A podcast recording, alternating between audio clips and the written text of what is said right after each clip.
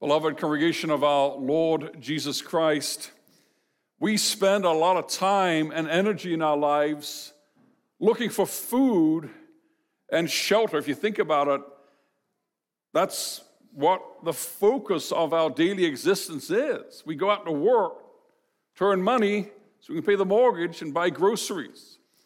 And the mothers can attest to the fact that so much time in life is spent on planning meals and buying groceries and preparing meals and cooking meals and cleaning up from meals and then preparing for the next one. Food and shelter are a massive part of our life. And so we, we plan for them and we save for them and we try to exercise good stewardship so that we can provide them for ourselves, for our families, and for those who are in need. And that's a, that's a wise thing. It's very nice, for instance, on this day to have shelter, to have a warm home on a freezing cold day. And this is a blessing from God. It is a godly thing to work on the question of food and shelter. The scripture says in First Timothy chapter six, verse eight, that if we have food and shelter, with that we shall be content. And the, the word there for shelter or clothing is a word which in the Greek can mean either. And that's why some translations will say food and shelter. Other translations will say food and clothing. Food and the means with which to cover ourselves, whether the clothing on our bodies or the homes around us. When we have those things, we can praise God for them, that He's provided them through our faithful labors. Now, of course, As we, as we work hard and as it takes up so much of our time and energy to provide and to attain food and shelter, it's always kind of nice when it comes easy. Now, who doesn't like the idea of free groceries for a year? That's what the people in John chapter six were looking at when they saw the Lord Jesus work the miracle as He created food for five thousand men as well as many women and children. And they like that. Free food. Who doesn't like free food? Who doesn't like a free lunch? And so they figure they need this man to make their lives better, to make their lives easier. If you have your Bible open, look at John chapter six, verse fifteen. Perceiving then that they were about to come and take Him by force to make Him king.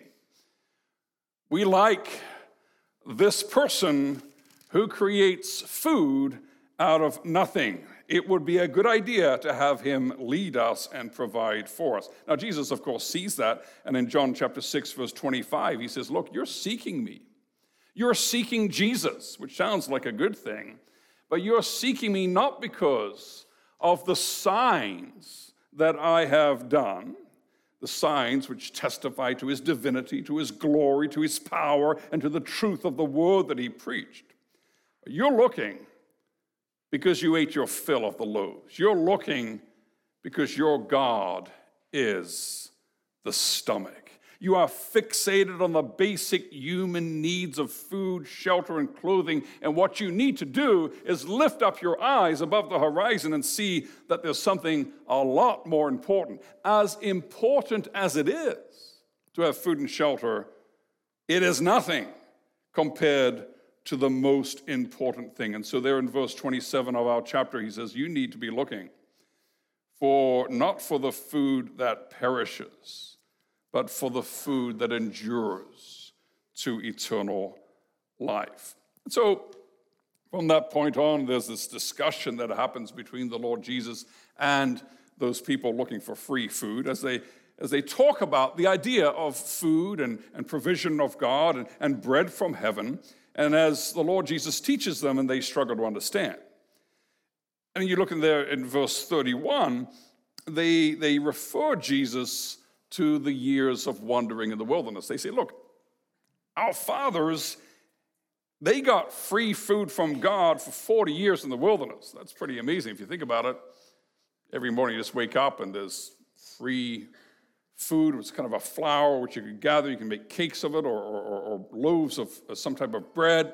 Didn't have to go out and, and work to earn the money to buy. You didn't have to go plant anything. It was just there. They got free food for forty years. They also got in a, in a way, uh, free clothing, because their, their sandals and their clothing didn't wear out all that time. They didn't have to go try and make new sandals or to try and buy them somewhere. God provided food and shelter for free for decades. Imagine the savings on the groceries and the clothing budgets. And so they say, well, look, this is what God has given us. How can you, how can you do better than that? And the Lord Jesus says in chapter six, verse thirty-five, I am the bread of life. Whoever comes to me shall not hunger, and whoever believes in me shall never thirst. And what the Lord Jesus is teaching them is there's something more important than food and drink and shelter and clothing. There's something more important than the things which sustain and maintain our temporal life. And so from this point forth in chapter six, verse thirty-five, right to the end of the chapter to our text in, in verse fifty-eight, the Lord Jesus contrasts the bread that we're looking for and the bread that he is offering. This is the bread that came down from heaven, he says in our text, not like the bread the fathers ate and died. Whoever feeds on this bread will live forever. So let's think about that for a moment. The bread that the fathers ate and died. That, that was a great blessing to get that free food and that free clothing for forty years. That was a great blessing. But so what? In the end, what did it give them? You know, God can bless us with a, a big house and a big bank account and lots of resources to buy food and, and clothing and to be rich and comfortable as we all are. As we all are. Even the poorest person in the congregation is in the top few percent of the global population in terms of standard of living and wealth. We may not feel rich, all of us, but we certainly are.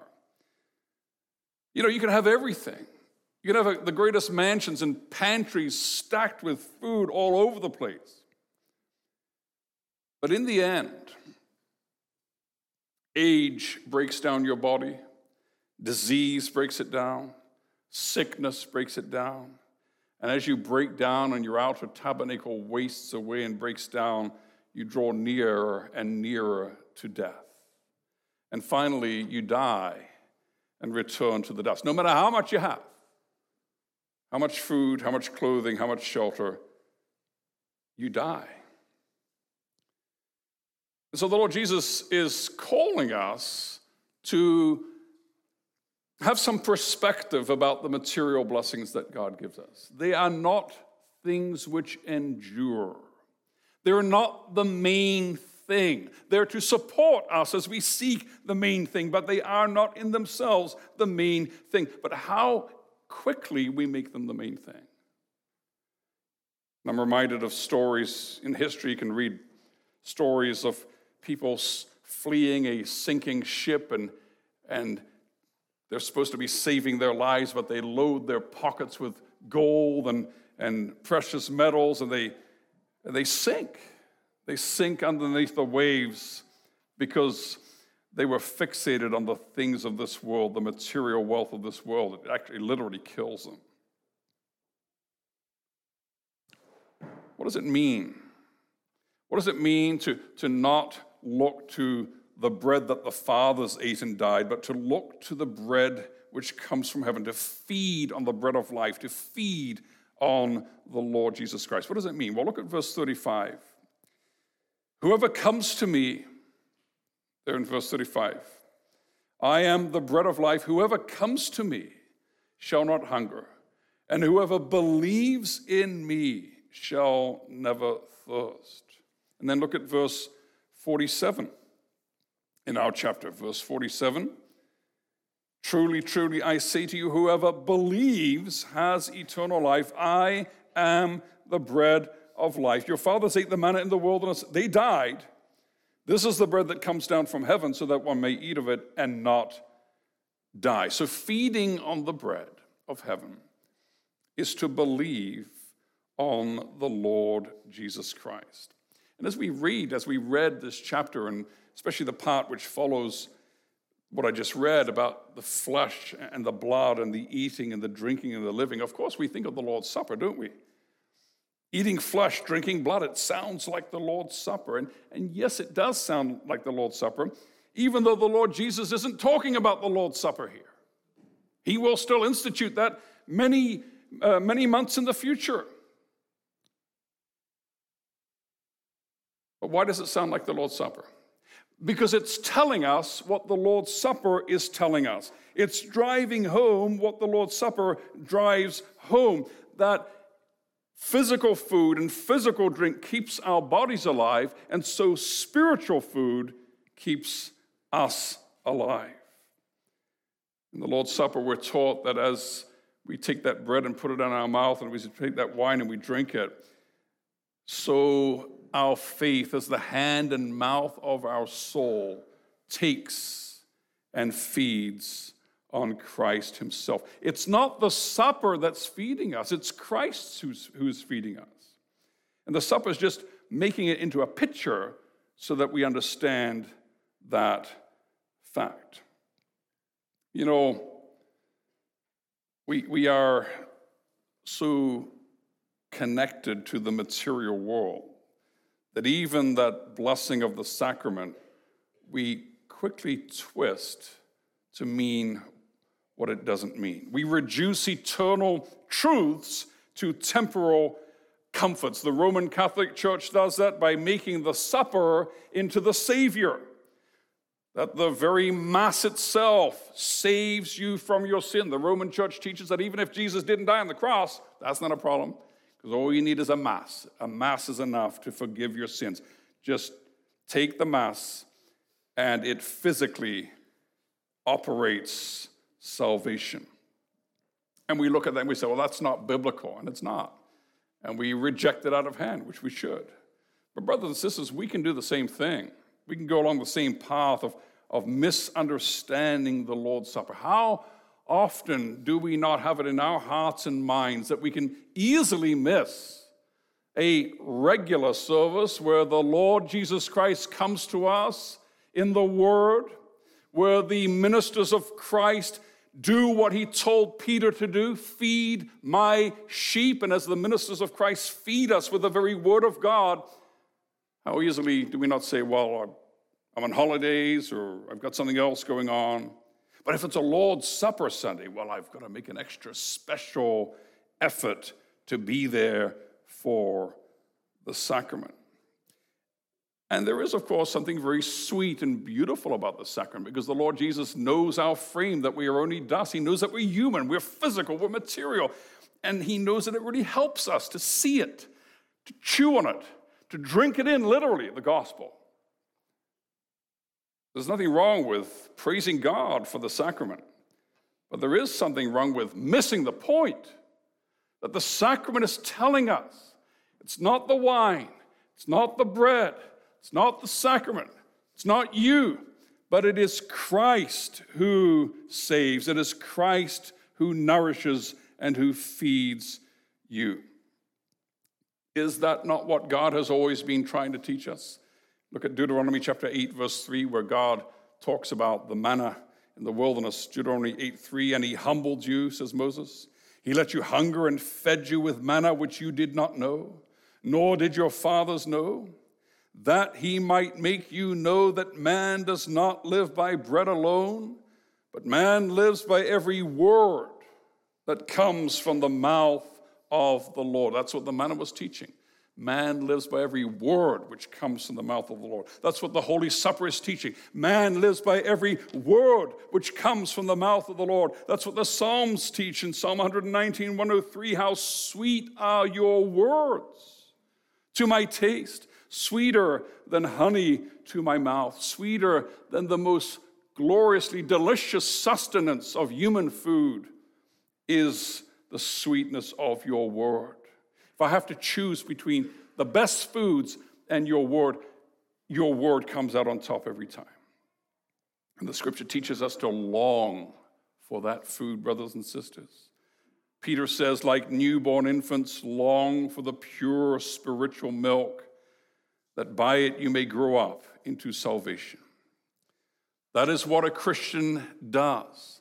That is what a Christian is, someone who longs for the word, someone who longs, who hungers for Christ. We need Christ. We need the word of God, and Jesus is the word of God, and Jesus comes to us in the word of God, and he nourishes our hungry and thirsty souls with himself.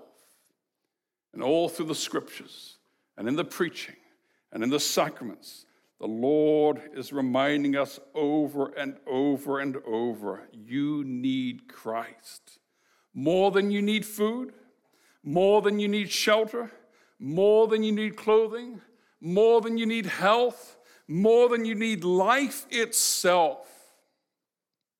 You need Christ. You know, it's so easy for us to invert priorities. It's so easy for us to run after important things, necessary things.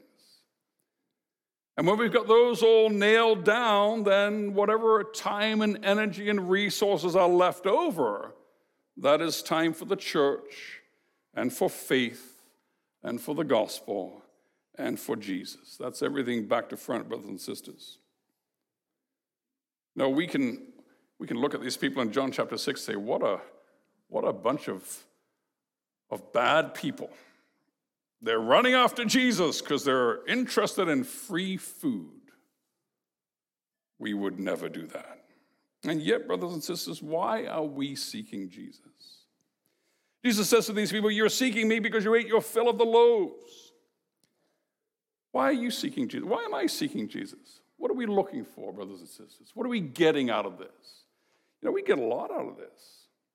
We get a lot out of this following Jesus thing on this earth. There's a lot of social capital to being a member of a church, especially a reformed church with a very, very uh, large network of connections within the congregation, between the congregations, and around the world. There are lots of benefits to being in a church, in a reformed community. If you need help, if you need a job, there's this massive network here and all around the world. There are lots of benefits for this life to just being a part of a congregation like this. So you can actually, you can actually, we can actually be like those people there in John chapter six, where we focus on the external, the material, and the temporal blessings that certainly attend following the Lord Jesus Christ and being a member of his church on this earth.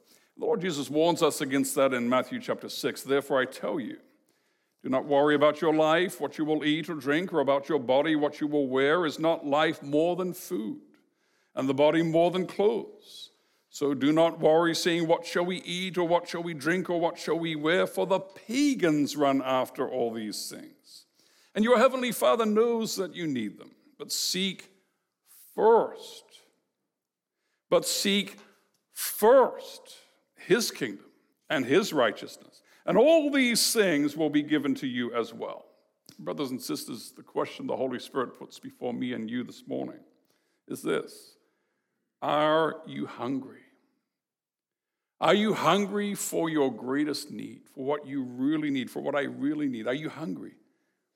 Blessed are those who hunger and thirst for righteousness, for they shall be satisfied. Blessed are those who hunger and thirst for righteousness, and righteousness, like truth, is not a thing. It's a person. It is Jesus Christ who is our righteousness, and blessed are those who hunger and thirst for him, the living word, the bread from heaven. Blessed are those who say, I need Jesus. I need Christ. He is my righteousness, and his love is better than life itself. And when we live with that eye to heaven, brothers and sisters, then on this earth we live with a very down-to-earth and realistic attitude towards clothing and food and riches and all the other stuff that the Lord graciously gives us. We live with an attitude of contentment, an attitude of celebrating that spirit of enoughness. I'm content. I have enough, no matter what I have. Not a big deal. It's not the main thing in my life. If you look in First Timothy chapter six, verses six and seven, just before he instructs us, the apostle instructs us that uh, we should be content with, with food and clothing, food and shelter. He says just before that, we brought nothing into the world, and we cannot take anything out of the world. And so the scripture teaches us to hold very lightly the things of this earth. We praise God for them, we use them, but they're not the main thing. They don't drive our lives. They don't drive our destiny. We hold them very, very lightly because we know that we simply cannot take them with us. Literally, you can't take it with you. You can say, well, I want to make a lot of bread. And maybe you will, but you can't take it with you. And they died, says our text. The bread the fathers ate, it was bread from God, fell down from heaven, literally. It was a great, glorious blessing that sustained them for this life, but they still died. And so this, these blessings of God of temporal provision are not where our focus should be. You can't take them with you. But you can take him with you. Stripped of all earthly possessions, you can hover on the edge of death, and when you face death, then food and drink and riches mean nothing. They can't do anything for you. But believer, you will always have Christ. Whoever feeds on the bread of heaven will live forever. Whoever believes in me, says the Lord Jesus, though he die, yet shall he live. Whoever has Christ has everything. He will never leave you. He will never abandon you. He will never forsake you. Nothing can separate you from God's love towards you in Christ. Nothing. And the more you feed on Christ, the more eternity wells up within you. So don't wait, brother and sister. Don't wait. Don't just think about starting to live in Christ and to live for Christ in the future. Young children, teenagers, don't wait. Eternity is at every moment just one second away. In the blink of an eye, all the things you work so hard for, all the things you value so much, all the things you prioritize can become meaningless as God can take everything from you in one stroke. And so feed on Christ, on the bread of heaven. Let him be your heart's desire and the longing of your soul. Let him be the first and the last in your life. And when you feed on the bread of heaven, as you feed on him in your daily scripture readings, as you feed on him in listening to the word of God and the sermons, in your Bible studies, your family devotions, as you feed on him, and you see that the less you have, the richer you are. And the more you die, the more you are alive. And so come hungry, brothers and sisters. Come hungry. Start your days hungry. What is the first thing that attracts my eye in the mornings? Do I lean over and grab my phone and check the little red numbers on my social media? Is that what I'm looking for? Do I check how my crypto has done during the night? What am I looking for? Am I hungry for Christ? Come hungry. Start your day hungry. Start your week hungry. Devour the word. And as we come to church, demand nothing else but Christ from the man in the pulpit, from the elders.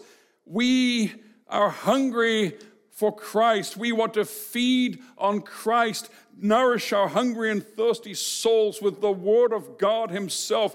Preach Christ or get lost. Go away if you have no Christ to preach to us. That should be our attitude, brothers and sisters, as we come to worship. O Lord, give me the bread that came down from heaven. Let me feed upon him. Let him nourish me and sustain me, and my soul will be satisfied with good things. My soul will be satisfied with him. Then let us feast this joyful day on Christ, the bread of heaven. Christ alone our souls will feed. He is our food and drink indeed. Faith lives upon no other. Hallelujah. Amen.